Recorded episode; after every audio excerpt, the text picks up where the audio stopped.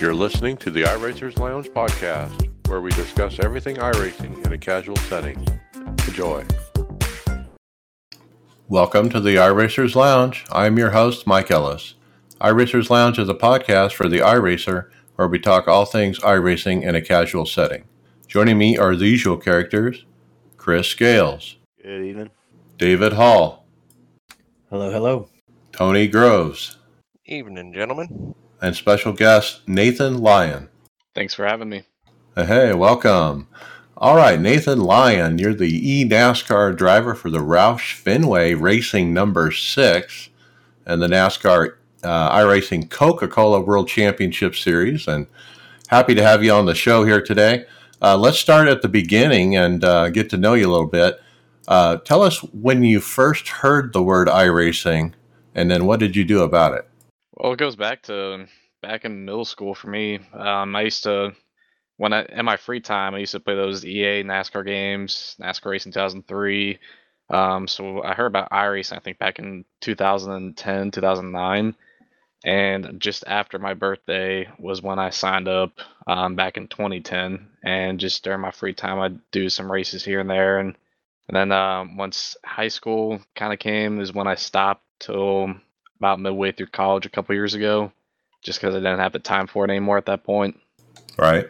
And so you've been on, uh, it's looking at your stats here on your profile page on the iRacing.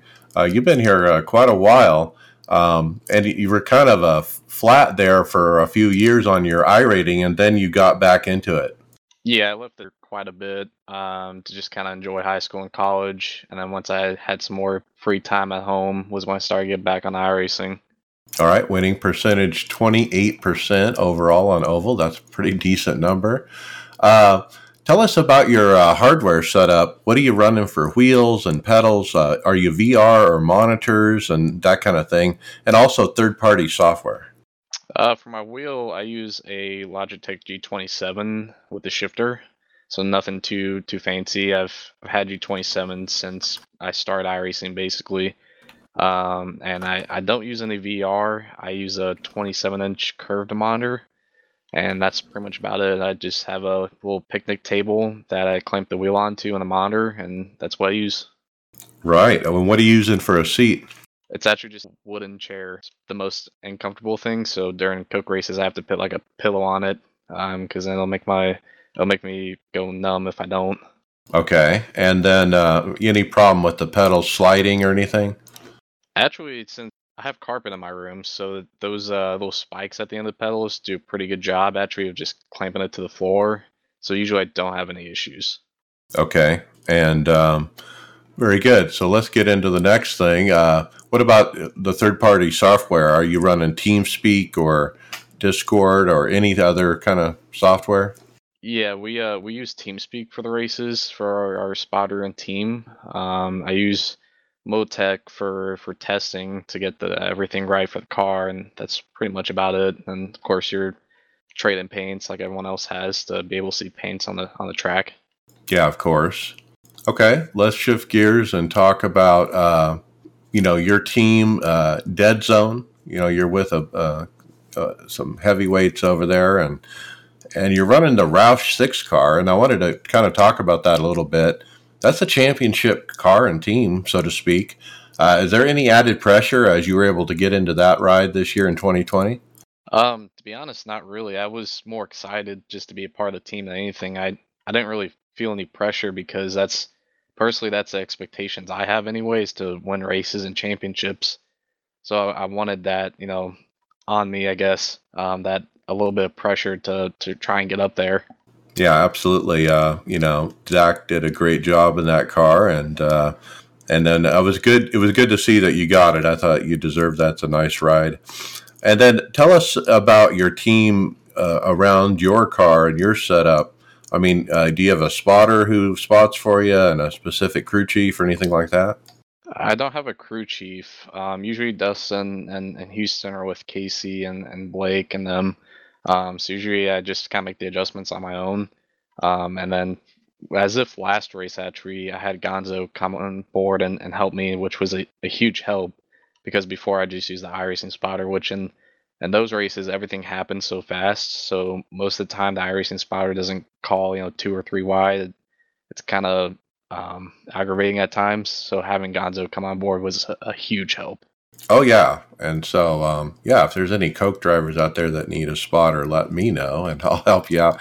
Yeah, I think you, all you guys need human spotters at this when you're at that level. Anyway, I would hope. Yeah. All right. definitely. All right, very good. Tell us. Uh, let's backtrack to before season, um, and you guys got to go to Charlotte and uh, participate in meeting uh, not only your fellow competitors but iRacing and NASCAR brass and stuff. So tell us about uh, your experiences there and that kind of thing.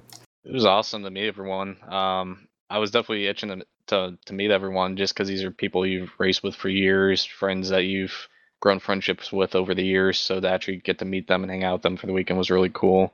Um, got to meet you know team owners and, and stuff like that, like the the Roush guys, and got to um, of course meet Denny and um, saw Steve too uh, at the media center, which was cool. Okay, and then what kind of meetings were there? Like, did you sit down with a NASCAR person, and what kind of things did they tell you guys? Sure. Um, so we had stations basically. It was a two day event, and um, each station was like you know like a podcast or pictures. Um, there were competition meetings, just getting everyone on the same page about the rules and the schedule coming up. And they ask us, you know, if there's anything that we we would like to have in the series in the future. It's just kind of stuff like that. Okay, very good. Um, what do you think of the direction of this? I mean, does it really elevate the series? You know, now that NASCAR has kind of really embraced it, and now we got the Coke involved and and all that. Um, it, it's so much different than it was just a couple years ago, huh? Yeah, it's it's definitely crazy. It's it's so exciting to be a part of with how big it's starting to get. Um, I mean, the viewership last race was crazy. They with the numbers, they it was more than the first two races I think combined. So um, it's definitely starting to get up there in, in viewership, which is cool. And we get to go on TV at the end of the year, which is really cool as well. Um, just like those All Star races last year, so that should hopefully help us out a, a little bit too. Okay, let's backtrack to before preseason Pro Series. Man, uh, tell us about your Pro Series uh, and the win at Homestead. Uh, you were, you know, third in points, and if I remember right, you were on fire like for four races in a row there that you could have won, and like you know things happened. Tell us about that run. Definitely. Um, the Pro Series was just a ton of fun in general because it was, for one, it was very competitive. There, obviously, a lot of people got back into the the Coke Series that were running up front doing well, um, but it, it had a low downforce package, so it was something completely different than what we were running in in peak all last year, and um, basically it was it was more of my driving style. Like I really enjoyed it, and I had a lot of fun with it because of that. Um, when you're able to drive off the right rear instead of the right front, and you have a lot of time off throttle. It's that's the stuff I really enjoy doing.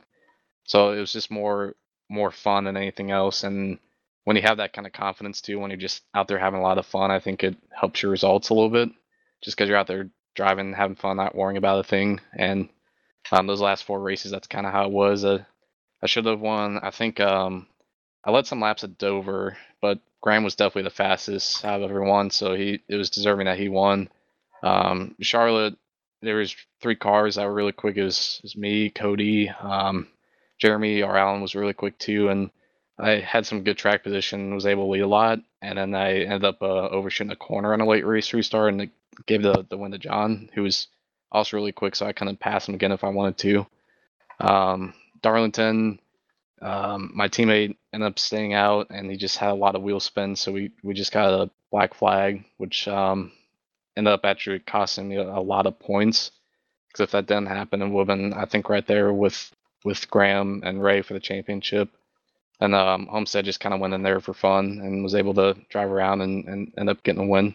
Yeah, that black flag really uh, was a bummer because, you, as you said, you were in position to win not only the championship, but maybe you know the perhaps the championship as well. But those all those races, you were definitely you know in the mix. So that was cool to watch and and to see you uh, you know get yourself back into the Coke Series, pretty cool to uh, and that was fun. And then the Homestead, tell us about Homestead.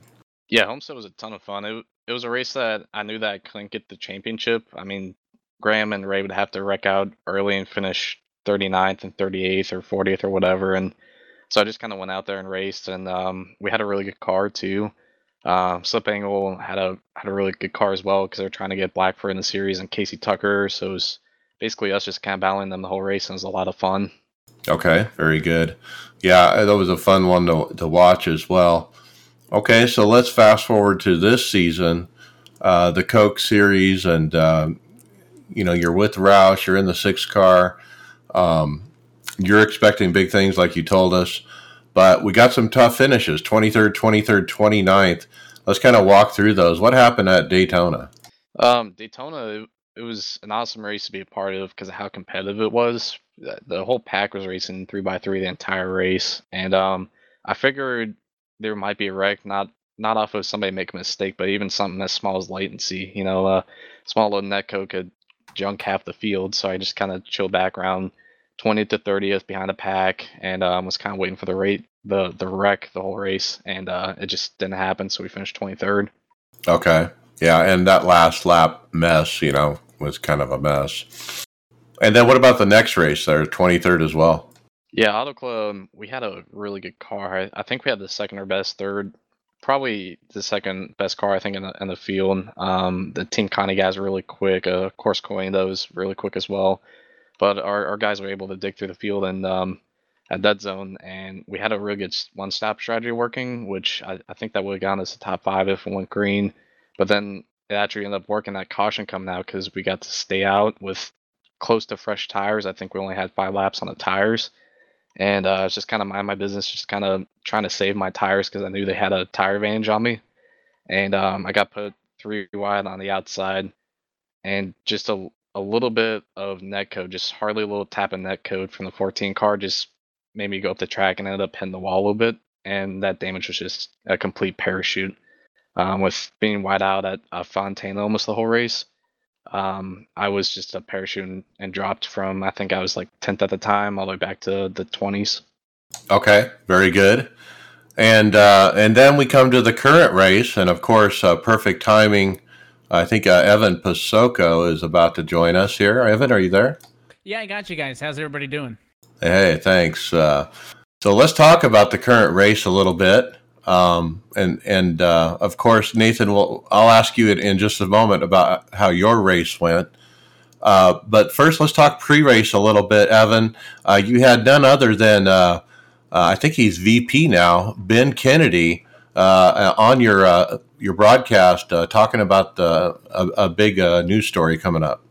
Yeah, we had the uh, the opportunity there, and we were really kind of encouraging people to make sure they were tuned into the broadcast right at the top of the hour because we had uh, Ben join us from home to officially announce what people had kind of heard some whispers of uh, leading up to that uh, that there uh, we were going to have the uh, eNASCAR iRacing Pro Invitational Series this Sunday. Uh, and at that point, though, even on Tuesday night, we were still kind of ironing out some of the details behind. Uh, obviously, it's been you know a whirlwind trying to get everything together, but obviously now confirming. Um, what we had known at the time, but we couldn't say right away, was that uh, it'll be 1.30 p.m. Eastern Time uh, this Sunday on FS1. So uh, it was really cool to have Ben uh, give us some time to uh, announce that kind of a big uh, official announcement uh, on the broadcast, and uh, obviously that's going to be a great event. Okay, well let's jump into the event. Started off with uh, Leahy, Luza, Alfalla, Clampitt, Zalenski, top five in that first run. Clean and green, they spread out. Uh, 40 laps in, some cars were fading on older tires, and there was some coming, coming and going.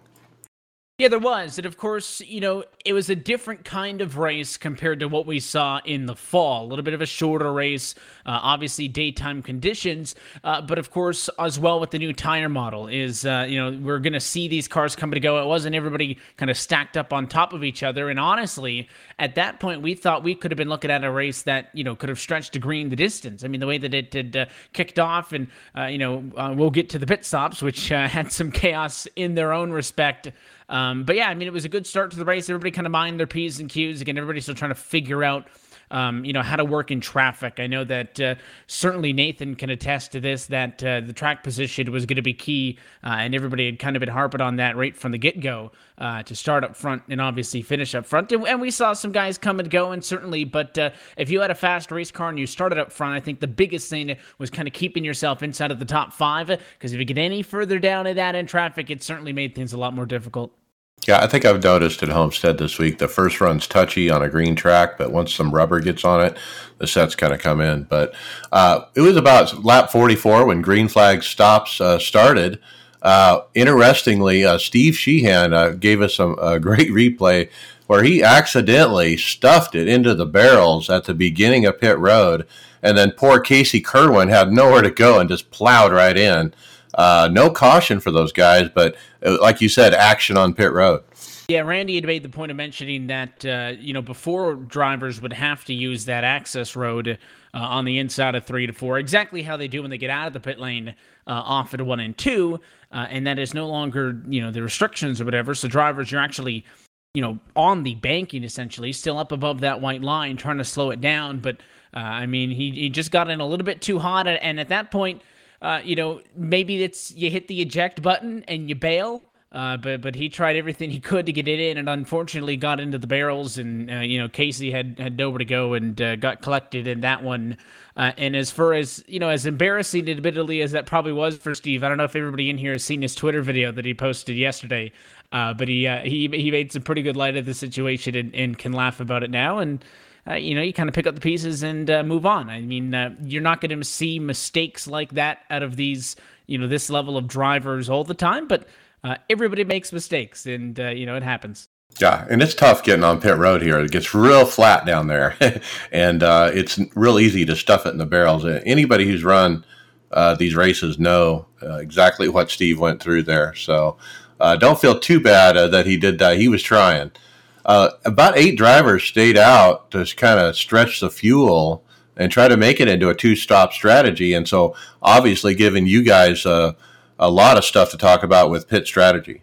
Yeah, because you know, with this package, I mean, the restarts are exciting, and you know, you kind of pile everybody else on top of each other, and it's you know, it's easy to watch, very entertaining. But uh, you know, I've always been a fan of when races can go green, and we see that strategy play in, and I know you know it was a race that was certainly uh, kind of set up to go for the two-stop strategy, and uh, in any race when you do have a little bit of wiggle room, and the tires have made it uh, you know that much more so, where it's not necessarily you know that limit on your fuel is kind of the limit on the tires, so it's going to be a cut and dry strategy either way. That you did have that little bit of, of free space, and uh, you end up with a, a handful of drivers staying out uh, and try to make it, uh, you know, to maybe even to the halfway point in that race, uh, which would have been awfully tight. And, you know, you catch yellow here and there, and it certainly helps. And then eventually, uh, when we did see uh, the caution flag, uh, it, it, helped out some of those drivers. I mean, it wasn't all guys back in the 20s and 30s who had stayed out. I mean, you know, you had some decently fast race cars that were still out onto the racetrack by the time that Luza had even cycled back to the lead at that point.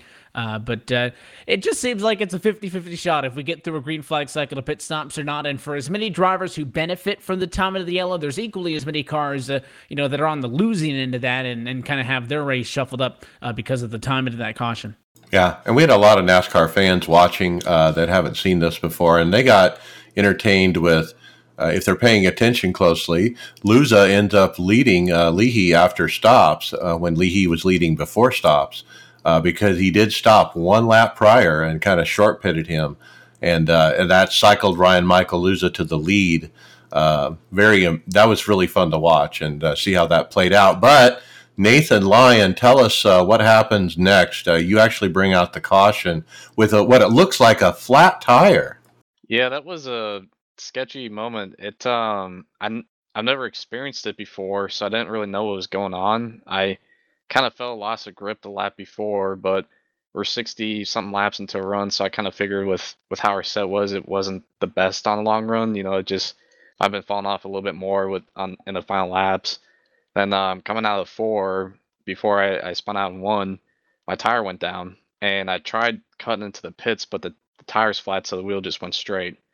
So I, I slowed down. Uh, I was backing down my pace, but actually with the flat tire, the car started bouncing a little bit, um, like a basketball almost. So it was hard to slow down the car, and if I put any wheel into it, just wanted to spin out, which is what happened in one.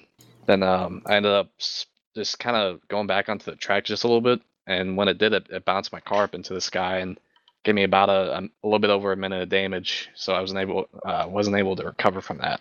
Damn. And uh, did you happen to see the tire percentage wear after that? Yeah, it was it was at zero. Zero. Wow. Flat zero. I don't think I've ever experienced that yet, but it was astonishing to watch because uh, in iRacing, I don't, you know, I don't think we're used to flat tires yet, right, Evan? Yeah, that's uh, that's new with the the new tire thing. I mean, we always had joked in the past that you know if somebody's screen blinked out or a wheel disconnects and, and they drive off under the fence, like that's kind of our version of a flat tire or a mechanical thing. Is something going wrong with your sim? Um, but that's new with the tires, and uh, that's why I mentioned that the fact that it is a little bit less cookie cutter on the strategy, with fuel being a lot more possible, maybe than what is uh, a good idea on tires. And uh, I had seen it happen a couple of times not on any broadcasted stuff that I had done since it had uh, you know come to to play, but I you know seen clips that people have been posted on on Twitter and Facebook, and uh, I think that's probably the first flat tire we've had in series history. All right, Nathan, uh, number one on the list. yeah. Pressure's on. Okay. Uh, let's keep going. Luza, Clampitt Leahy, Zalenski, Sherburne were the top five on the restart, but then a quick caution for Kane Cook. He got tagged uh, and a couple cars had touched, and he got tagged. Uh, Keister and Allen uh, involved. Uh, three stayed out. Uh, back to green lap on 76. It was Zalenski, Sherburne, Lowe as the top three. And at that point, I thought it was, you know, you, you get the caution even before we went back green uh, at, at 76. You get the yellow, uh, it breaks things up, and then you get another caution shortly thereafter. And then you're kind of thinking to yourself, okay, well, maybe it is going to be a lot of this, you know, start and stop. And uh, you know that's when you can throw all of the the strategy and the preparation out of the window because if you're you know short running it to the end, I mean we've seen races uh, finish like that uh, in the past, but uh, instead these guys were able to figure it out and, and put on a good show for that second half. Yeah, and some fantastic racing for the lead. Uh, 30 to go. Ryan Macaluza finally gets by Zalenski. Uh, they were side by side. He kind of inched it in there, just barely on the inside. Uh, made for a great uh, highlight video that NASCAR has been rotating on social media, but that ended up being the the race for the win. And and we had made the note right when it happened. Did we uh, use it as our, our Coca Cola move of the race? And I think that uh, although Luza would say that maybe his uh, actual pass for the position earlier in the evening uh, on the pit lane uh, and and getting back up into the picture would have been uh, his if he had the decision on it. But yeah, you know, drivers had done a good job of giving each other space and not in that battle. luckily, we saw it happen live, and I know Luza was kind of parked right on that left rear quarter panel, which I know Nathan, you could attest to this as well I mean, that's what you do in real life, but in the sim, you, you really don't.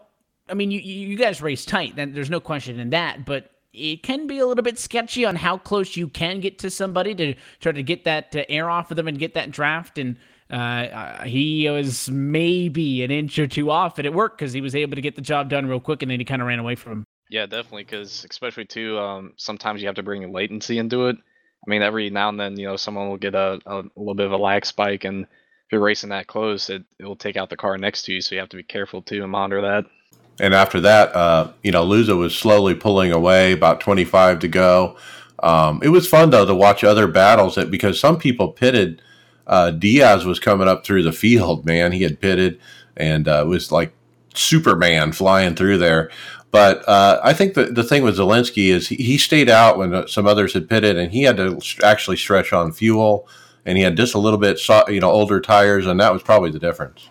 Yeah, because he started from ahead, obviously, when we went back to the green flag there. And uh, I mean, when you get that long run to the end, you're going to be able to feel that difference. And uh, I think Luza was like 10th or 11th or so uh, by the time that, you know, we, we restarted for uh, that, you know, that second half of the race, basically, to run to the end. And like I said, I had thought that when we got that second yellow in a row that we were going to get a couple. Maybe that's what Bobby's thinking as well. I said, hey, I don't need to, you know, kind of abandon this track position quite yet. And at the end of the day, he was still able to put up a fight for it. Uh, you know, did get a good result out of it. Uh, I know not a win, which is what he would have preferred, but uh, that's racing. You know, next time out it'll uh, it'll flip in the other direction, and you'll kind of have that bit of luck on your side, and you'll be the one with the better tires. There's really no way to predict that. It's uh, it's all kind of a guess, and uh, it just so happened to not be in the cards for Bobby on Tuesday night, and you know, for for Ryan, he ended up being right place at the right time, and he had the speed that he needed to take advantage of that opportunity and get it done.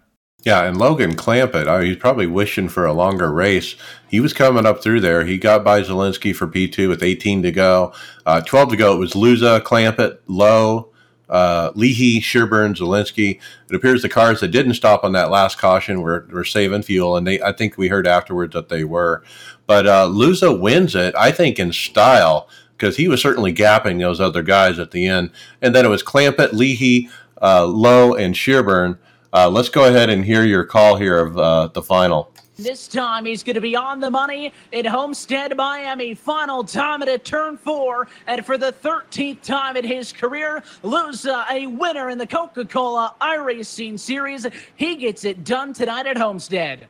It was different than uh, what we saw in the fall. I'll give you that much. But like I said, uh, you know, I'm I'm a fan of when uh, this. I mean, listen, I'm not going to complain when we're three, four wide and you know a Michigan finish or a Fontana from last year, and you know any of the plate tracks certainly.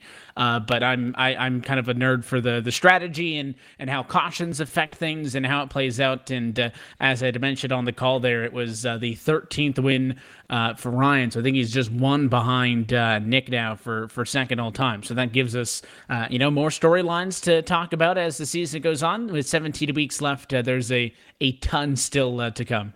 Absolutely. Uh, Post race, uh, Tim Clark, uh, I think he's VP of NASCAR or something, but he told us uh, he got 280,000 views and 1.1 million minutes watched. That's up uh, significantly, uh, 100, uh, 100K over the previous two races. Yeah, we had seen uh, about 180,000 people tuning in uh, to the first two races of the season on average. And you have to keep in mind that the way that this series is streamed is it's kind of everywhere. So, uh, you know, it's on NASCAR's Facebook, it's on iRacing's Facebook, it's on iRacing's YouTube, it's Twitch. I mean, you know the the actual not to mention of course all the, the drivers who are streaming and you know given their onboards and whatnot but uh, for the way that uh, it actually ends up playing out in practices there's so many different avenues for people to watch the streams that uh, NASCAR actually has their numbers on uh, on you know what the viewership was. So uh, a bump of 100,000 is not bad. I think it, you mentioned accounts for over a million minutes of watch time, and uh, because that also goes up on all those channels after. Those were the numbers, you know, 12 hours after the race. So uh, you give it a couple more days, and it'll continue to grow. I know uh, NASCAR has been posting a lot of classic races on their social channels, and there's a couple of iRacing races that actually have more views uh, than those, you know, races from the 90s and 2000s that they're posting. So obviously, people are uh, watching it, they're engaging with it on on social media, and you know, when you're NASCAR and iRacing, that's all you can ask for. Yeah, absolutely. So we got the points. It's Zalenski, Crowder, Leahy, Lowe, Mullis as the top five. Uh, Nathan, let's turn to you, Nathan Lyon, running P30 in points. I know you already talked to me offline about you're already working on Bristol. So, uh, what are you doing to, uh, you know, prepping for the next event? Um, after I spent a couple hundred laps, just kind of run the track on on the fixed seven. Uh, so we had last year, just trying to to see how the track is because they with them changing the tire model, it now changes the the track completely. Bristol does, and we also have low downforce as well. So you have to drive the track a, a, little bit different than last year already, and trying to see if I can get the bottom working again, if the middle works good, or if you got to rip the top. So um, that's kind of how it's been going for the last couple days for me. All right, Nathan Lyon, I appreciate you coming on and uh, getting to know uh, you a little bit. Uh, good luck in the Coke Series. Uh, like I said, uh, you know we're looking for you to do good things. We saw you do great things at the in the pro uh, series those last four races, and I'm sure you'll catch fire like that again. Just keep hitting on it.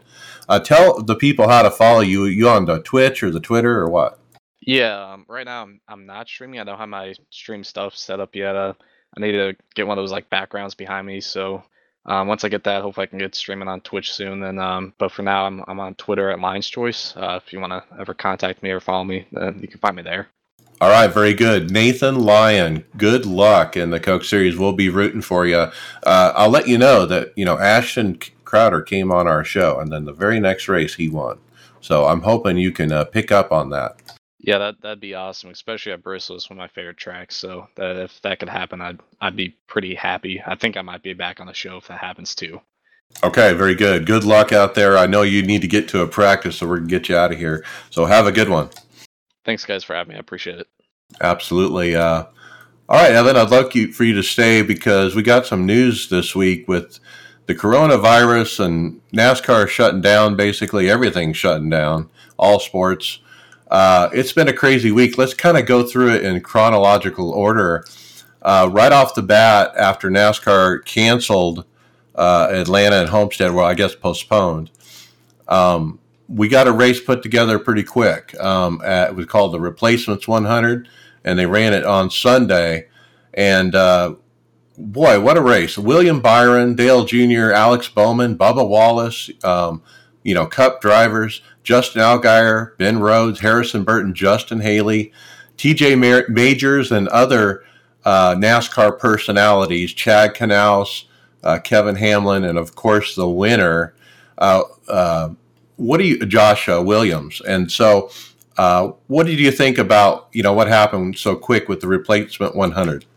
Yeah, a lot of that comes down to a big ticket, uh, tip of the cap to to TJ Majors and Kevin Hamlin, who were kind of the architects behind that. Because obviously, we know now uh, what iRacing and NASCAR had been working on behind the scenes, and uh, you know, a bunch of people were asking on Twitter, you know, uh, there, there's this community event going on, and there's that community event going on. You know, is iRacing going to kind of promote any of it? And uh, they weren't obviously because they were working on the, the big deal for this upcoming weekend. So that entire event uh, was total grassroots and from the community. There was, you know, NASCAR wasn't advertising anything for it. iRacing was obviously uh, retweeting stuff and talking about it on Twitter and whatnot. But I mean, that is 100% just the community of the sim racing community and the NASCAR community as well. Of course, when you get the crew chiefs and the drivers and the spotters and kind of all those real life figures in. Um, I think at one point the the broadcast had peaked at about 27,000 live viewers, uh, which is I think the most live viewers for an iRacing Twitch broadcast uh, ever. Um, so it was obviously a super successful event. Uh, and you know James Pike and Jacob Seelman and all the guys over at Podium Esports uh, did a, an incredible job on covering that. I tuned in uh, and watched it as well, and, and it was a ton of fun. And it sounds like they're going to be doing more of those. So not only are you going to have the official stuff, uh, but it sounds like that with you know at least uh, you know a month and a half without NASCAR racing um, that there's going to be uh, you know so many more community events. And i don't know if they'll be able to capture the magic like that first one did. You know it was kind of a, a super cool thing to see it all come together. Uh, but there's going to be so many community events that if you're uh, worried as a race fan that there's not going to be content to watch i promise you uh, that uh, you are going to have your plate full uh, for the next few weeks Oh yeah, oh yeah, and this was kind of the organic, like you said, because we knew the NASCAR fans would be watching because they're you know they're hungry to watch racing. They're stuck at home you know and that kind of thing. And so everybody was talking about it. The nascar media the media the sports community. We had new uh, fox news cover it espn mrn uh, all kinds of different outlets uh, were talking about this. And because there's not a lot going on in the sports world, and and it's certainly you know when Dale Jr.'s involved and those kind of people, uh, people are going to talk about it. Let's move on to the next one. We found uh, that a Speed 51 and Elite uh, did the Pro Am Jam, and that was over at Speed51.com. Uh, and they had all kinds of drivers like Christian Eckes, Tyler Truex, Ryan Truex, uh, Coleman Pressley, Ty Gibbs, uh, and lots of other uh, Garrett Smithley, other NASCAR personalities uh, were involved, and so that was a pretty neat event. I actually missed it and didn't get to watch it. And I caught only a couple of parts of it, and as well, I've seen everybody on Twitter talking about it. And that's one of the cool things as well is you you have these events that the communities put it on, but something else is you'll notice a lot of the names that competed in that event competed as well in the uh, the replacements 100 and they're going to be uh, in a lot of the other stuff is uh, you know they just love any sort of iRacing event. Uh, you know, obviously, uh, a majority of those names are people who are already engaged in the community. I mean, you can bump into half of these drivers, uh, you know, NASCAR guys in hosted in official racing as is, uh, but they're kind of you know locked in and and all in maybe is a better way to put it on uh, being with the community. So I've also seen a lot of stuff on Twitter the last couple of days um, where there's leagues who you know just run weekly and they're broadcasted and they kind of do their own little thing. And uh, you know there's drivers but like hey can i come race for a week? So uh, i know that i do uh, monday night stuff with the real sim racing full throttle cup series. We broadcast on racespot there's been a couple of uh, nascar guys that might want to join us on monday so i can't confirm anything but there's been some interest there. Um, and i can also say with speed 51 that we're working on an event uh, for next weekend. That's not official yet, uh, but should be another uh, unique event in partnering with some of the uh, the real life drivers and tracks and whatnot. So um, it's just like I said, more stuff. Um, if you enjoy watching sim racing uh, just be on online and it, you know the forums as well. I mean, there's so many different ways that you can find out about these events. You're probably going to miss a couple just because there's so much going on. Uh, I know Joe Gibbs Racing is doing an event uh, this evening, and of course there's uh, you know Vargas's truck event, and there's another replacements race coming up. Um, so many different uh, things. So even if you can't watch all of them, just make sure you're out supporting people who are helping us promote sim racing right now because I think it's a really big time for us. Yeah, and there's even events going on that are not broadcast. Tim Dugger, the Nashville Nashville singer, uh, he had a stock uh, street stock race at uh, Rockingham, apparently with T.J. Majors, Dale Jr., Clint Bowyer, and Kyle Long, among others, uh, according to Twitter. And then Ryan Vargas, you mentioned that he's a uh, Xfinity driver. He was one of the guys that started early on saying, "Hey, I want to organize a race." and that took off and that's actually going to be happening about 30 minutes from right now tonight, and so uh, that's going to be 100 laps. Uh, and uh, there's a, all the same kind of people like we've been talking about are going to be in that one. Um, but that's pretty cool. Uh, right after that, Jeff Gluck announced that NASCAR has banned simulators uh, for all the drivers, but apparently that doesn't include iRacing.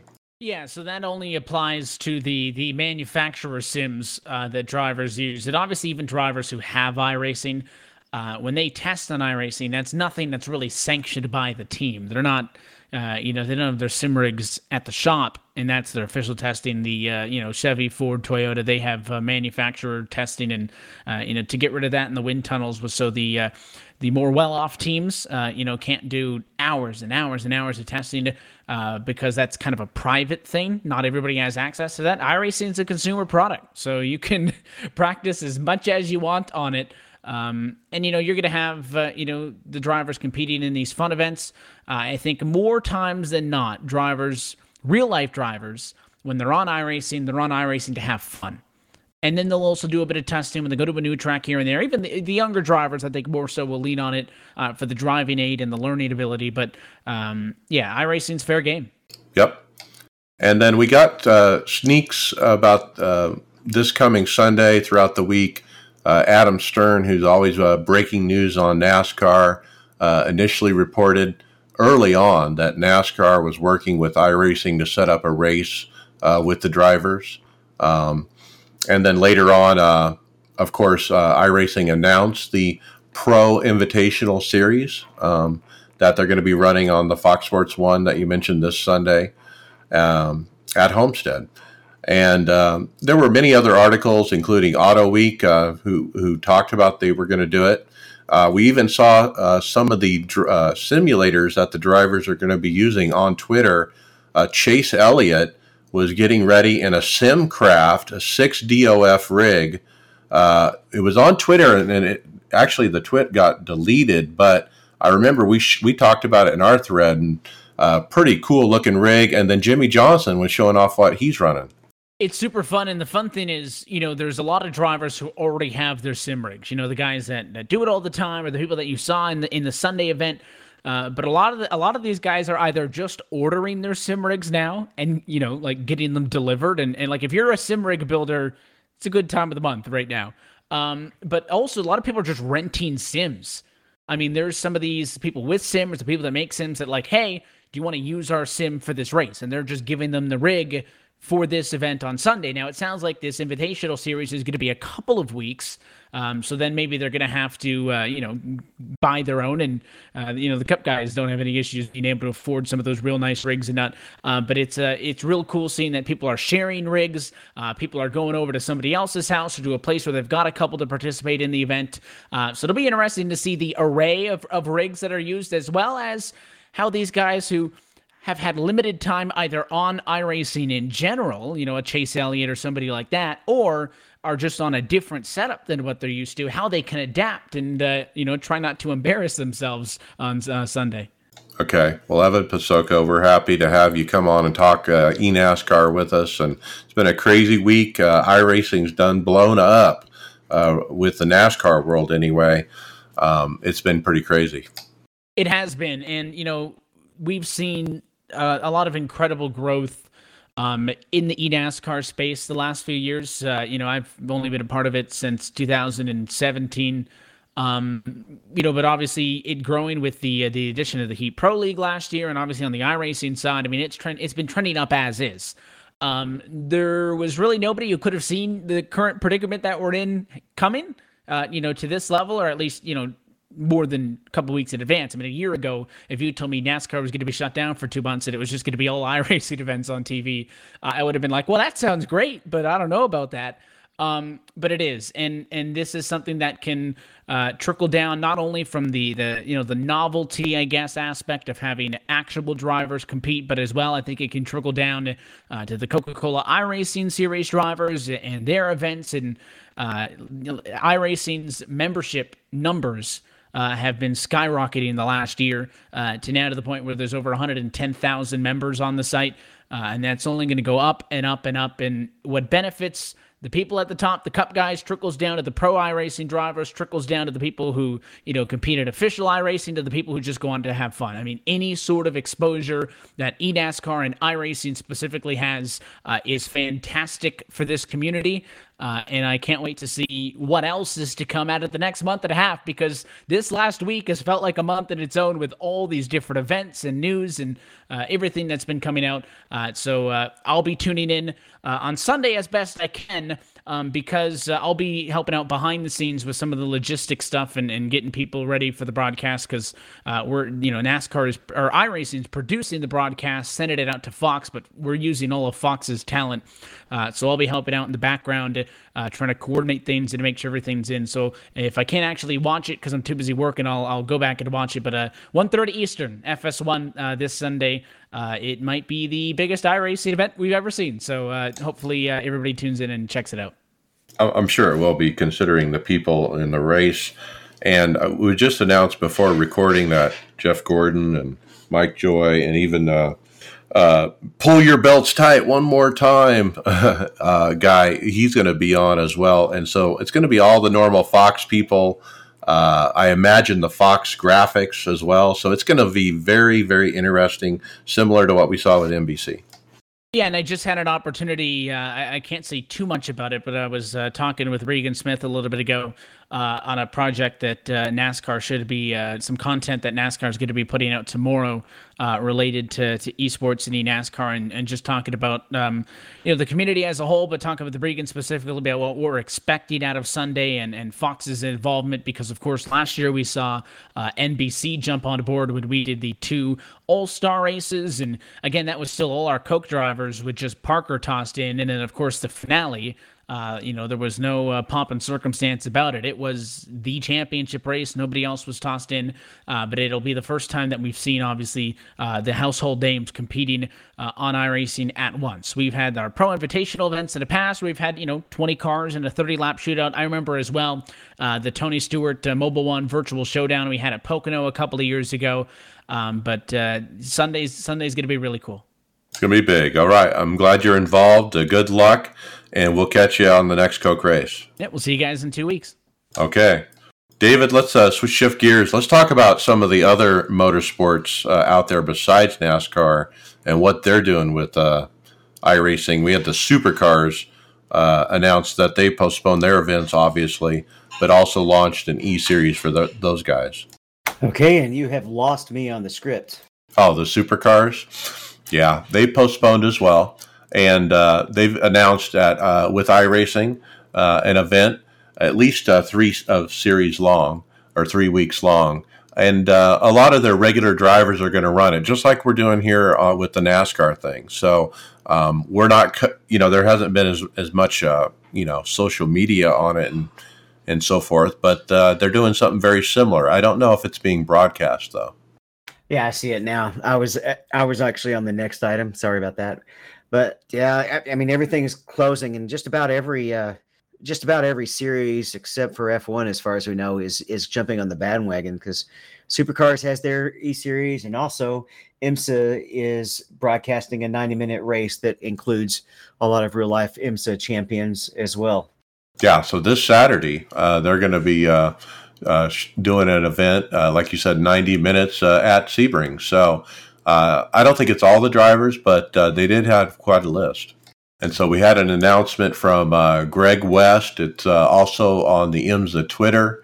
Uh, they said uh, stars Barbosa, Foley, DeAngelis were among the early entries for the IMSA Super Saturday, is what they're calling it. Yeah, they're pulling from both. They're pulling from all of the series, kind of similar to the NASCAR series. Uh, it's gonna be. It's gonna have top level IMSA drivers as well as drivers from the Michelin Pilot uh, division. Yeah, and it's going to be streamed on the iRacing uh, Esports Network, YouTube, Twitch kind of thing, but also on something called The Torque Show on Facebook Live. So, uh, what do you think, David? I think this is for open to everybody. Oh, if that's the, I didn't realize that that was the case. Yeah, I was trying to tell you that in chat before that. I think you should run it. Oh, well, I think I will. I think it's uh, just like an official series, like anybody can join. Okay, I thought it was just going to be an invitational, kind of like uh, kind of like the other races, which brings something that I was going to mention as we were talking about the the invitational series. Uh, we've we've all gotten a chance to run in NIS with with Dale, and I've also gotten to run with TJ on in in an IMSA race. Actually, Act well, it was the it was a BMW race. I'd like to encourage all of the the drivers. I, I know they still have family lives and such. I'd like to encourage them all to try to run the the NIS with us. It'd be it, that would be just a great way to interact with the fans while still being socially distant. Yeah, and you know, in fact, Jimmie when he showed his uh, Jimmie Johnson when he showed his rig this today on Twitter, I replied and said, "Hey, dude, come join us in NIS today. It starts in an hour and a half." I'll get. I'll even hook you up with a setup, you know. But I, I imagine these guys need some seat time to get ready for that race. Well, for the guys who have not done it regularly, um, there's some you have to spend some time getting used to the cues that tell you what the car is doing that especially if you're used to actually being able to physically feel it all right so that imsa super saturday let's get involved in that um, my schedule changed so i'm off saturday i might uh, at least watch it we'll see uh, tony groves we got uh, let's get back to regular news that's not related to corona uh, tell us about the world of outlaws yeah we got them uh, the world of outlaws uh, iRacing Championships coming back, and they are starting on this coming Monday, March 23rd, and will run. It looks to be every Monday up yep. until the uh, May 25th. So we got we got 10 races. Um, I, I I didn't check this out at all last year, but there was a you guys were talking it up like crazy though, so I was certainly missing out on some on some good dirt racing. But uh, I'm looking through the list of guys and I'm seeing some um, recognizable names, anyways. Oh yeah, you got you got Coke drivers that are crossing over Logan Clampitt and Zach Novak. You got last year's champion Alex Bergeron. You got real drive dri- uh, brothers uh, Cole Cabre and uh, what's his other brother's name? Chase Cabre. Yeah. I'll be curious to see how these guys can handle these things because it's hard enough for some of these real life guys to come in and, like Davis said, just kind of get used to the cues. But man, it's it would be even more so on dirt, man. If they put they do put on such a great show. I didn't get to watch uh, much of the World Outlaw stuff last year either, but I wish I did. Yeah, so Monday nights. The, some of the really talented guys can can jump across the the different disciplines really really easily too. I'm running this major series this year, and uh, Blake Reynolds is just right at the top of everything, everything in every race, no matter what we're doing, whether it's a front wheel drive car at the Netherlands or obviously he's he's great in the stock cars. Yeah, and then Logan Clampitt, he also runs the Rallycross Championship as well. All right, let's jump into a podcast, uh, the Nate Ryan uh, podcast uh, on NBC. It's actually uh it's a podcast, but it's on YouTube. Uh Nate Ryan, is he still with ESPN? Or no, he, I. NBC. He's, he's with NBC now. He used to be with with ESPN. Um, uh, he has a sit down with Parker Kligerman for about 30 minutes, and they go into a really in depth discussion about esports. And Nate, Nate Ryan is a NASCAR beat reporter. Okay, um, so he's he's he's He's doing whatever he can do. well, he's doing All he's he got. do, but he is he is a NASCAR beat reporter, and he's he spent an hour or half an hour talking with Parker uh, on all things iRacing. They they got into discussion about how many people were viewing. Uh, they they got into a chat about uh, a letter that Logan Clampitt wrote after one of his disappointing finishes, and how how professional it sounded coming from a teenager.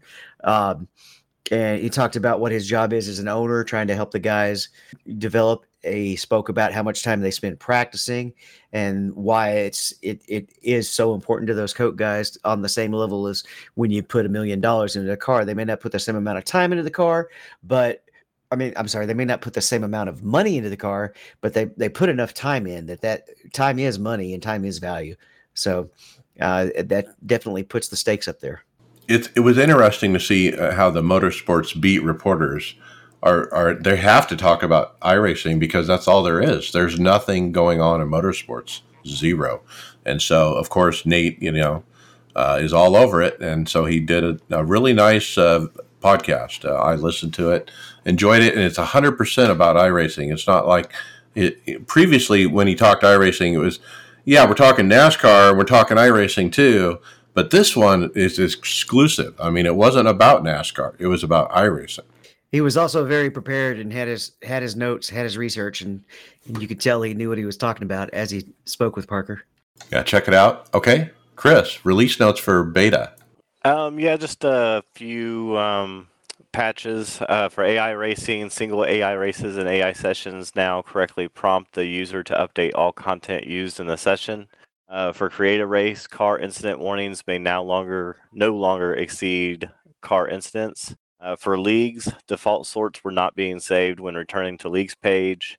And for teams, they fixed an issue basically where um, for password uh, team sessions you weren't able to join um, because of that password. So that has apparently been resolved. Okay, and then we have hot fix number one, Tony Groves.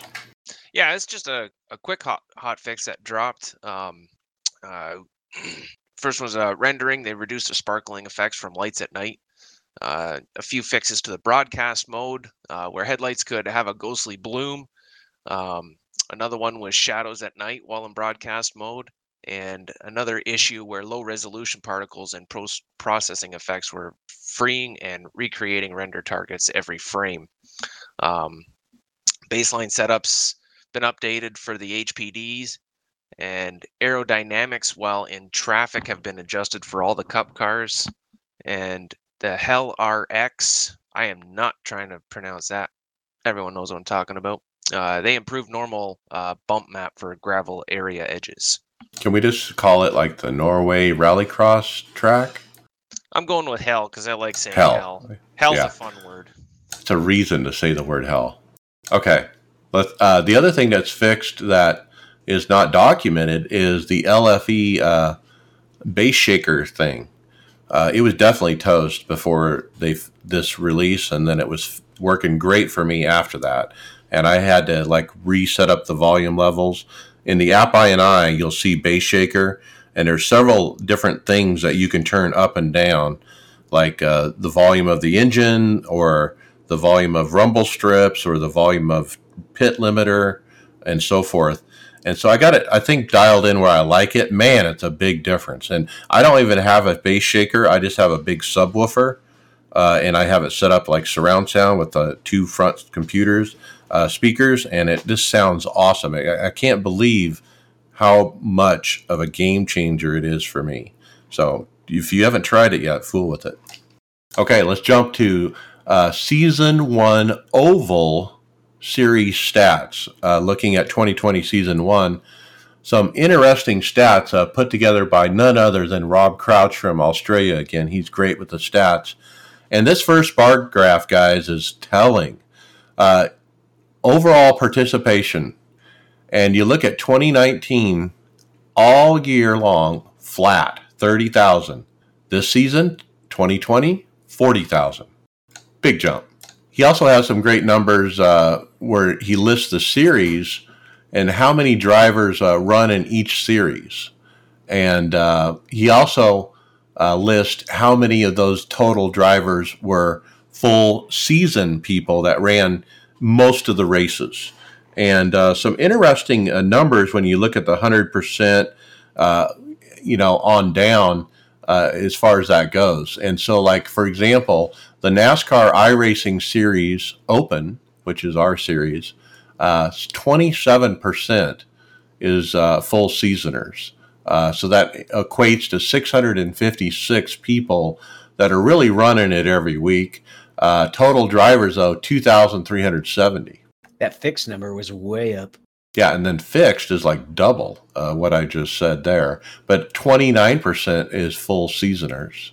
Uh, what other notes uh, jumped out to you on the stats, guys, uh, on the oval side? Anything else? I guess that so that doesn't sound like a lot when you say 25, 30% of the people made it through the whole season, but it's actually a lot compared to some of the other series. Like the 12 week series, say a NASCAR iRacing Class C, 1.2%. Right. Uh, the National Series, 4.5%. So it doesn't sound like a lot, but pretty much, I mean, it's triple um, its closest competitor, which is the, the iRacing Class A, which is a 10.6. And then a lot of the non-completers are probably people who come in to either road course ring or uh, maybe just run the plate tracks. Well, yeah. if, if you take out the 200%, which are really the championship series, of course they're going to run 100% of the races. But you take those out of the equation, NASCAR iRacing Series Fixed and Open is at the top of the list as far as people who run full season. Yeah, and it's by far the longest, which is you would think it would be the opposite. So that's kind of neat. Yeah, I love I love that dedication. Exactly. Okay, let's jump to the road stats. We also uh, were published road stats of a similar season one. Uh, what jumps out to you there, guys? Uh, besides uh, the the if you don't look at the World Championships, uh, Grand Prix Legends has the most uh, full seasoners at nineteen percent followed by the iRacing Endurance Le Mans series. That was not a surprise because if you generally, if you're going to to commit to running a six hour race, you're going to try to do the whole season.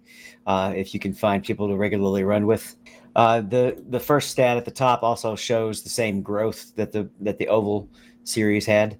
Almost ten thousand uh, from one to the other, from season four to season one. It looks like and uh, that is great. You know, to see you know how high that is. Um, very cool. Okay, let's keep moving, Chris. Uh, that we got a video, the top ten highlights for February. Yeah, iRacing put up another top ten highlight video. Um, pretty good one again this month. Uh, it seemed kind of long. It was only like five or six minutes, but it has a lot of long clips, a lot of full lap um, replays of some really good uh, battles. I thought it was pretty good. Uh, I enjoyed watching it as usual. I, I think uh, uh, the guy who puts these together is just brilliant with video editing and uh, the music, uh, the the screenshot, you know, the the camera angles and all that. Very cool. Oh yeah, the quality's always been top of the line since like the the first one all the way to now. They're always great. And then there's that one guy. Uh, though I think it was number I don't forget which one it is, but the guy you can see him up in the corner he wins the race at Daytona, just barely, and at he like he literally crosses the finish line, and he's like pumping his fist, and he jumps up out of his chair. He's not even stopped. The car is still moving at 100 and you know 80 miles an hour, and he just gets up from his chair and walks away. Yeah, that's why they have to have those face cams on all the pro drivers, so we have we can see when that kind of stuff happens. He had a nice, like I don't know about rig, but he had a nice chair and background and stuff too that he probably break almost broke when he was slamming around after he won that race. Yeah, absolutely. All right, let's keep moving. Uh, we got 12 hours of Sebring results. David Hall. Um, a sixpence to whoever can guess who won. Same as usual. Yeah, Josh Rogers and Mac drove it up to the top in the uh, top class. Uh, and we also have uh, on that tweet the same team, several other guys brought home fairly top finishes as well. They had a P3 for Dave, Tommy, and Pascalis, and a fifth for some of those. I'm sorry, I misread that.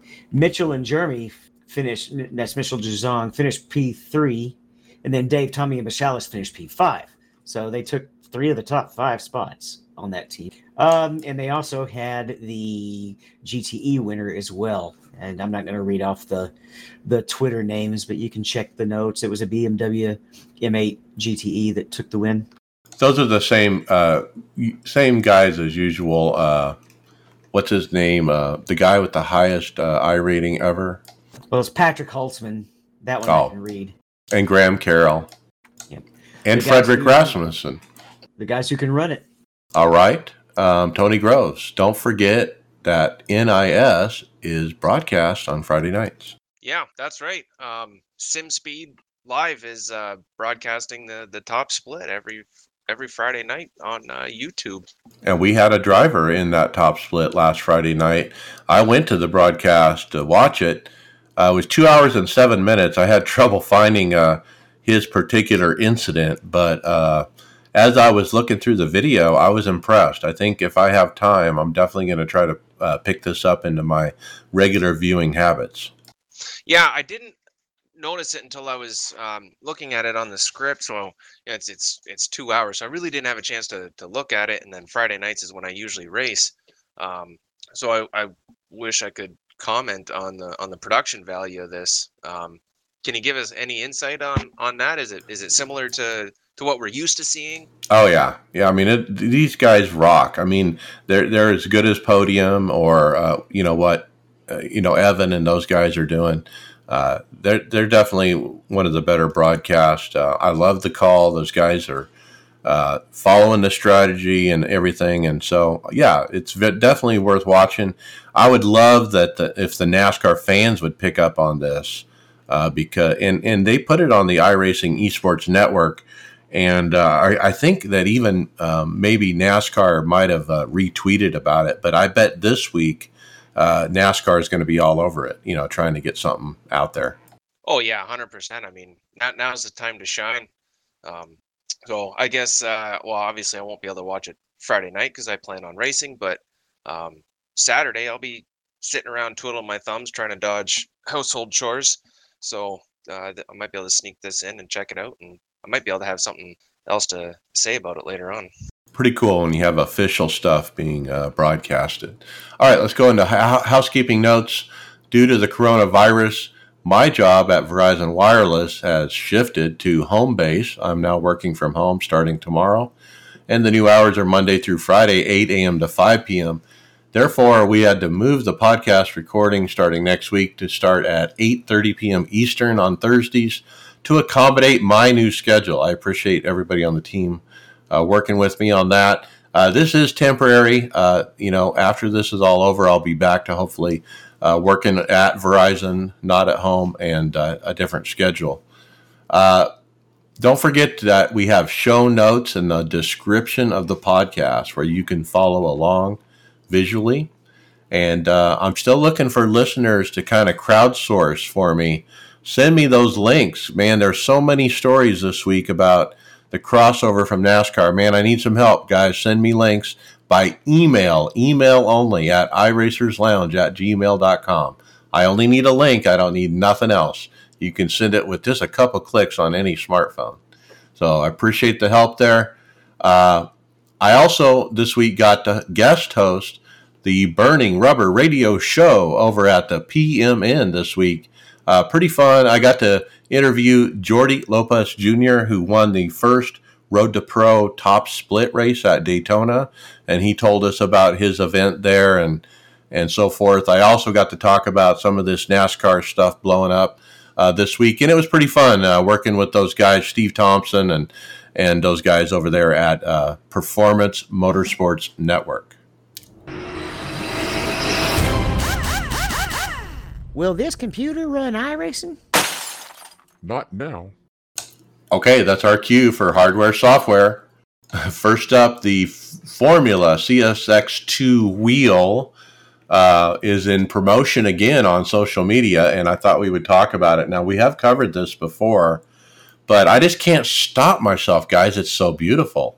And the way they present it on the website, uh, as you scroll down, it, it's a very high quality website with uh, lots of good information about how uh, the features of the wheel and, and whatnot.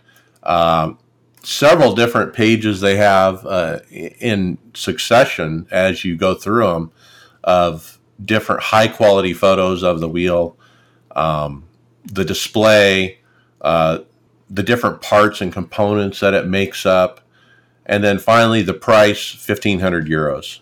But uh, what do you guys think? Expensive, expensive, Lucy. So many buttons. Yeah, it does have a lot of buttons. I don't know Different if I kinds of feel that out in VR. It's not round enough. yeah, that too. Can we have an oval wheel that's kind of out of control like that? Yeah, not round enough. Let's go into some other extreme. Chris, uh, the 4DOF Extreme 4x4 Panoramic. Yeah, I couldn't even get a price on this one, so it's probably too expensive too. But it's really cool. It's the way I describe it. It looks more like it would be originally made for a flight sim than a racing sim because it stands probably a couple feet off the ground, has four hydraulic points that are um, moving you around up in the air. And so when this is one of those rigs where you say, why would you need a belt? Well, this is one of those rigs that you would need a belt because it can move. I mean, the, the the four things holding it up in the air are big. I mean, they're long, uh, and they have a lot of movement uh, available to them. And what's also cool, I think, is the monitors are, are attached, and so they're mo- everything's moving. The whole cockpit, monitors, wheel, everything. Yeah, and you can kind of piece part this, but the monitors come with the rig, so you know that they're going to be mounted right, which is probably why they come with the rig because this is not with the way this thing moves around. If a do-it-yourself, or they'd probably end up flying off. And at the bottom of the website, they do have a YouTube video showing it in action. Check that out, guys. Uh, it, what's amazing is how far up off the ground he is. And there's so much up and down available with this motion rig. Like he's like on this dirt doing drifting and jumps and stuff. And it's got some up and down to it. I mean, it's like moving a good 12 inches or so or more. That front right uh, actuator is is well over uh, at, at 18 inches up already. It's got to be. Right. I mean, it's got some play to it. Is is I guess what I'm trying to say. Uh, would pretty cool with the pro dirt trucks and stuff.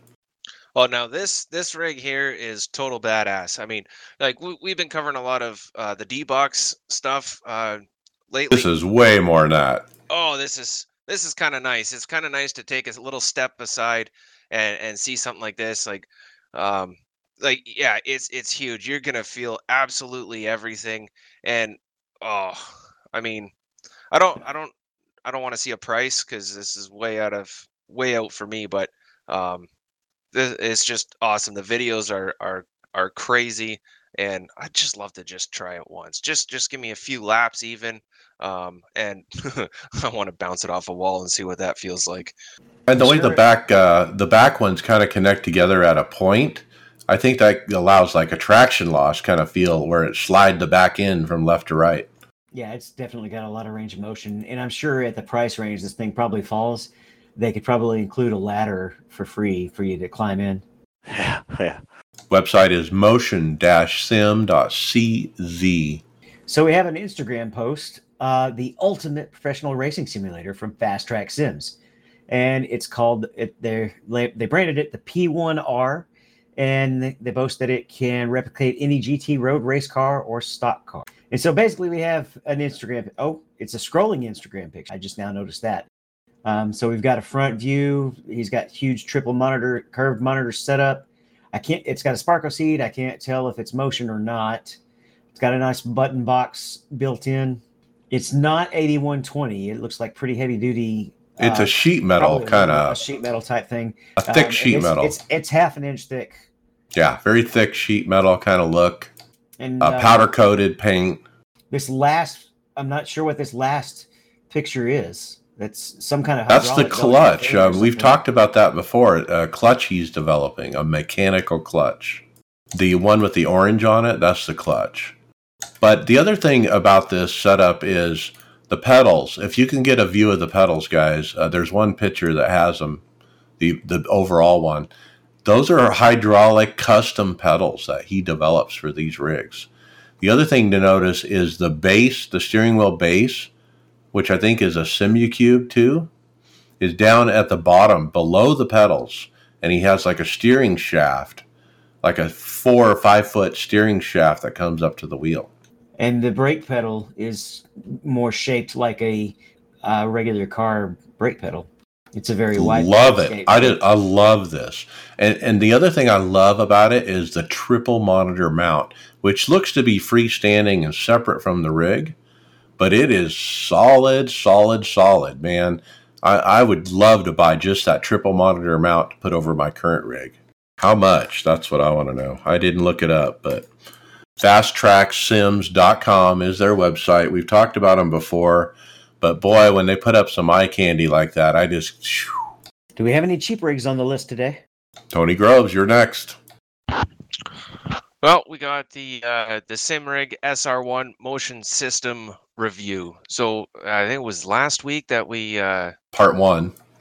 part one Yeah. was was building of the chassis, and now we've got um, the review of him putting putting all the uh, the motion stuff together, and it's another well in depth um, review, unboxing, put together, and testing at the end. It's an hour long review, goes into to full detail of absolutely everything, including the software.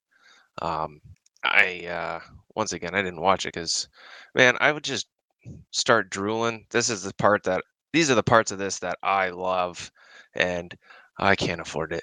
I really can't. So um, I, I got to play ignorance on it. But um, I mean, he, he he goes through goes through everything, tells you what it all does, and um, yeah, be if, if you're looking into to getting getting one of these setups, this is like the uh, this is the video to watch. So you say not affordable, but you know he actually Barry tells us at the end this is pro- the most affordable you know D box style uh, on the market, and he shows a screenshot near the end of what it cost for the uh, motion system with software, twenty nine hundred euros.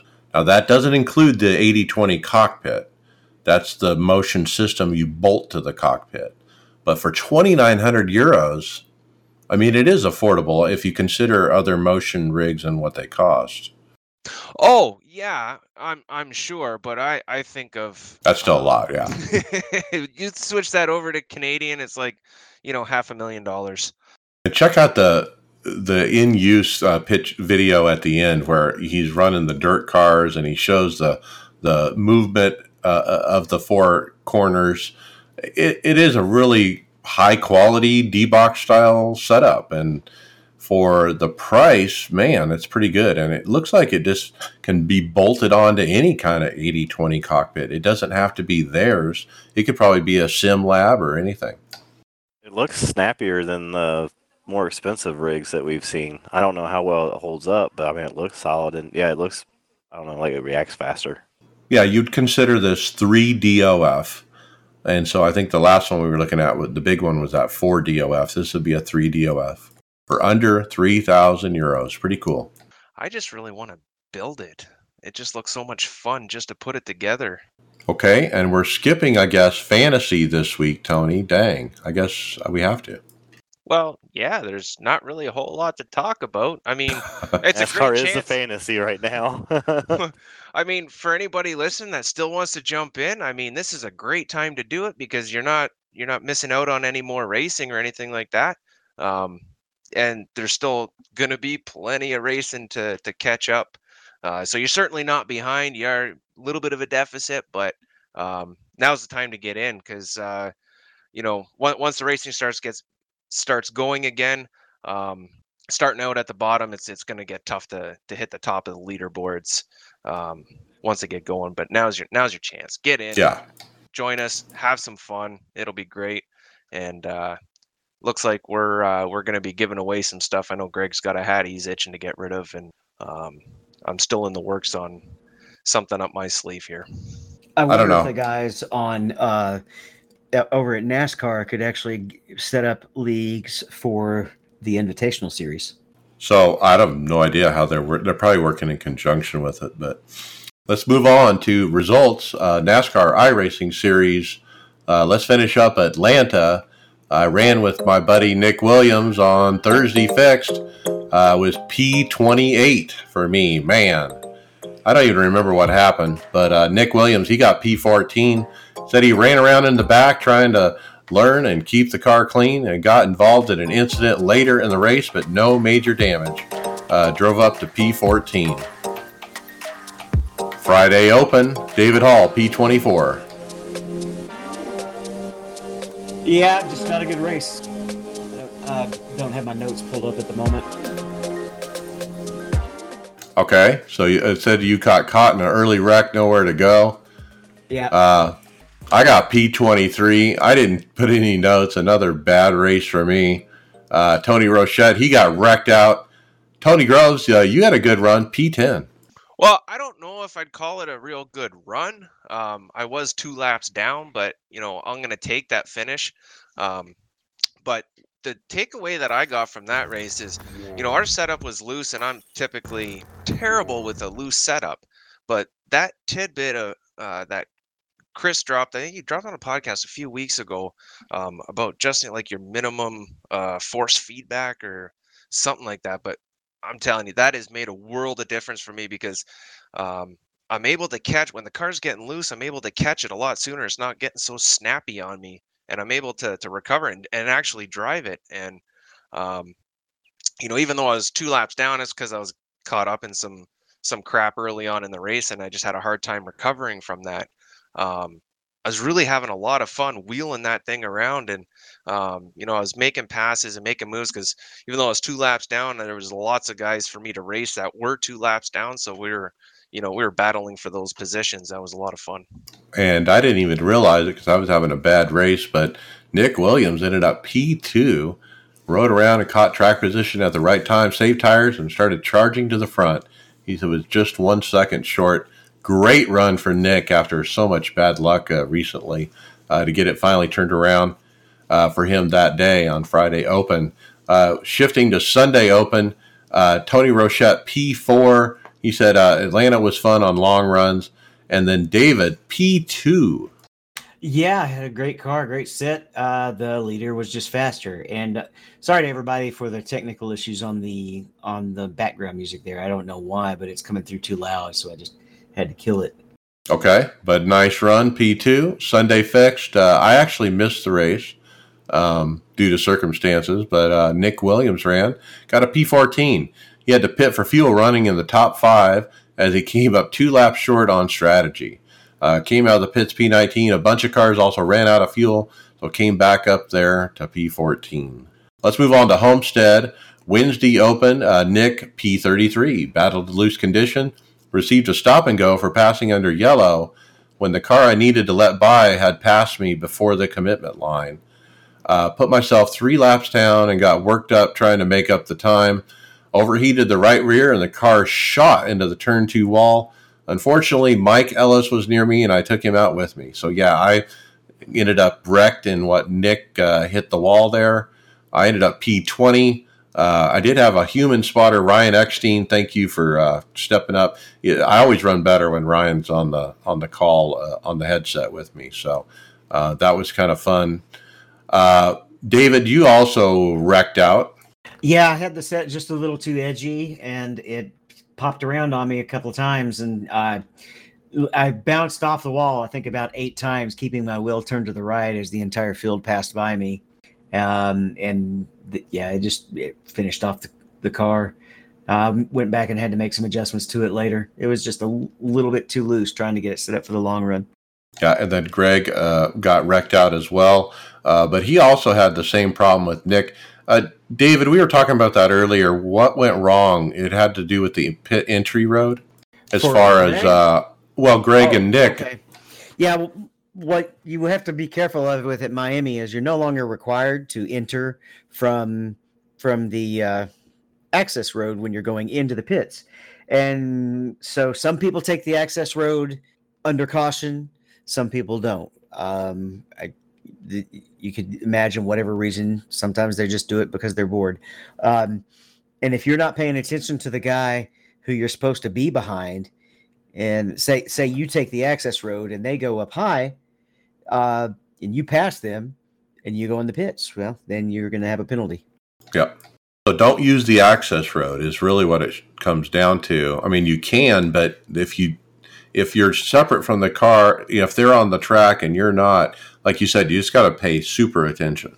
The approach I would take is just stay behind the car that's in front of you, whether whichever way he goes. Right. Even if, even if you're not going to pit. Well, actually, if you're not going to pit, you can pass him. Stay on the track, right? The probably the, the best thing is just don't use the pit road entrance under any circumstance. But um, that's how I would probably do it going forward. All right, uh, Tony Rochette, uh, P21 was running top 10 and had a car slide across his nose and it overheated after a few laps. Went down three laps. He did make back two of them. And then Chris Scales wrecked.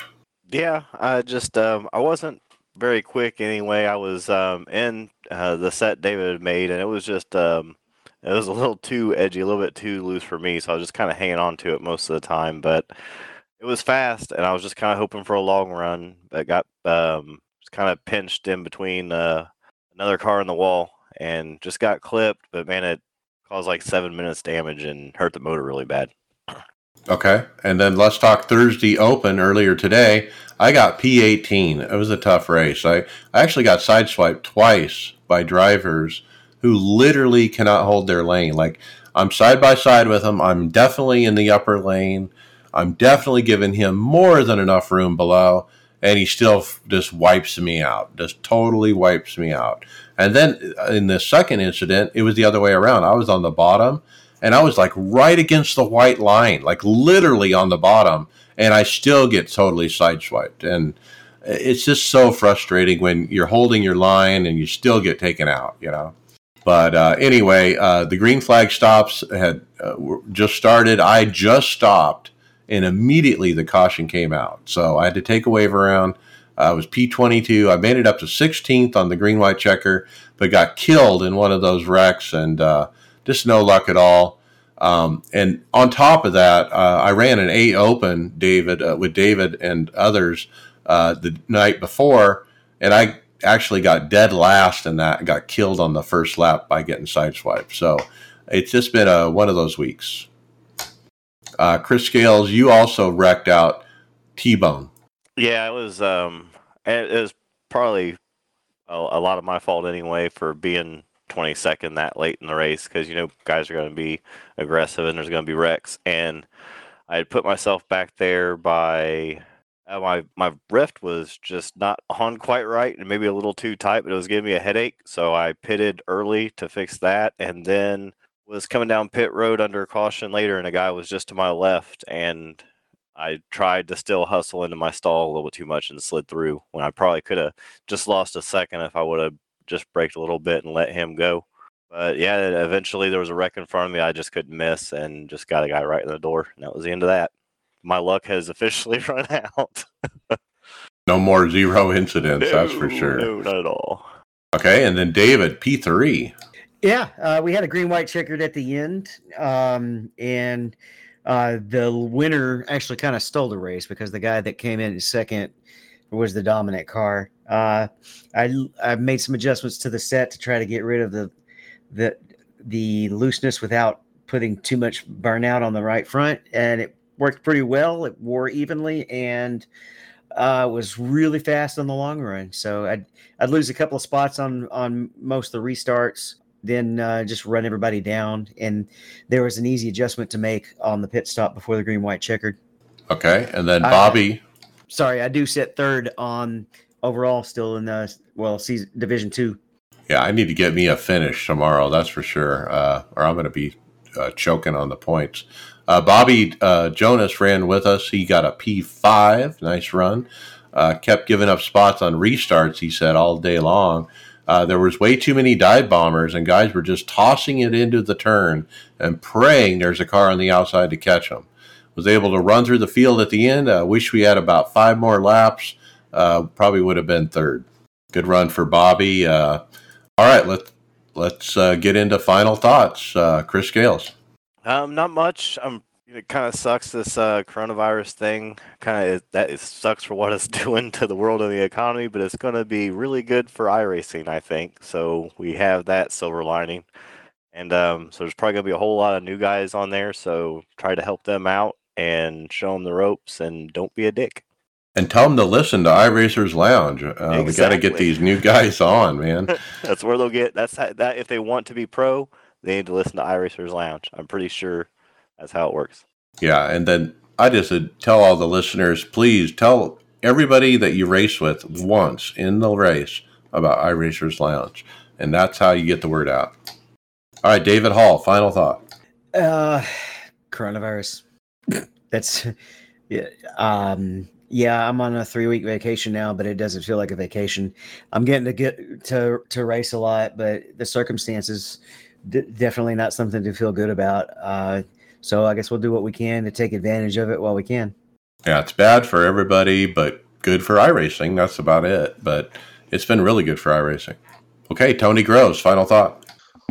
Well, I've uh, I've found some kind of zen while I've been racing. Um, I know last year, boy, my my temperature would just go from cool to boiling hot in a matter of about three seconds. And you know, although through my races and stuff, I've been uh, getting caught up in in wrecks, and I've um, caused some myself.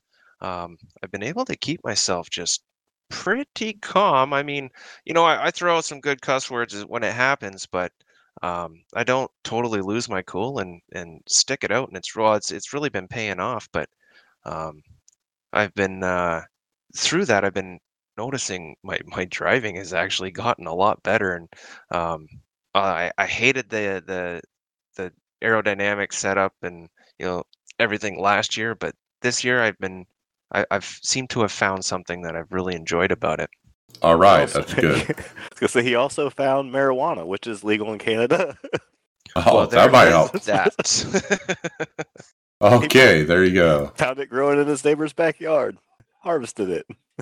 Okay, uh, my final thoughts. Uh, thanks to uh, Evan Posocco for dropping by as usual. Uh, his insight into what's going on is certainly valuable. Like you said, he's working behind the scenes to prepare the Fox Sports guys and uh, that kind of thing. So it's very, very neat to have him on. So thank you to him, and uh, thank you to Nathan Lyon uh, from Roush Fenway uh, coming on as well, and and telling us about uh, his run, and of course that that great four race w- uh, run at the end of the Pro Series where he was just on fire, on fire. So uh, pretty cool to see Nathan. I'm sure he's going to uh, check out again. So good luck to him. Uh, my racing, uh, man, I got to get some luck at Homestead. I got to get a finish Friday, um, or I'm probably going to have to start running Sunday mornings. But I guess I'm off work now Sundays, uh, which is unusual for me. So maybe I will start getting up, uh, setting the alarm clock, and get up early Sunday morning at 7 a.m. and uh, get on track for my time. And uh, we'll see how it goes. So maybe I'll start running that event as well. Uh, if I get a good finish Friday, may, I'll probably be sleeping in. But uh, definitely going to be watching Fox Sports 1 on Sunday at 1.30 p.m. Eastern, guys. We need to come out, guys, and show uh, Fox Sports and NASCAR and everybody uh, how many viewers are actually interested in watching actual NASCAR uh, drivers run iRacing. Um, I think the the fan base has embraced it. If you look on Twitter after some of these races this week, uh, the new NASCAR fans that haven't seen iRacing before, I didn't see anything bad. Nothing. Nothing. Everything was positive. So uh, we're blowing up, guys. This is it. And with that, we'll see you.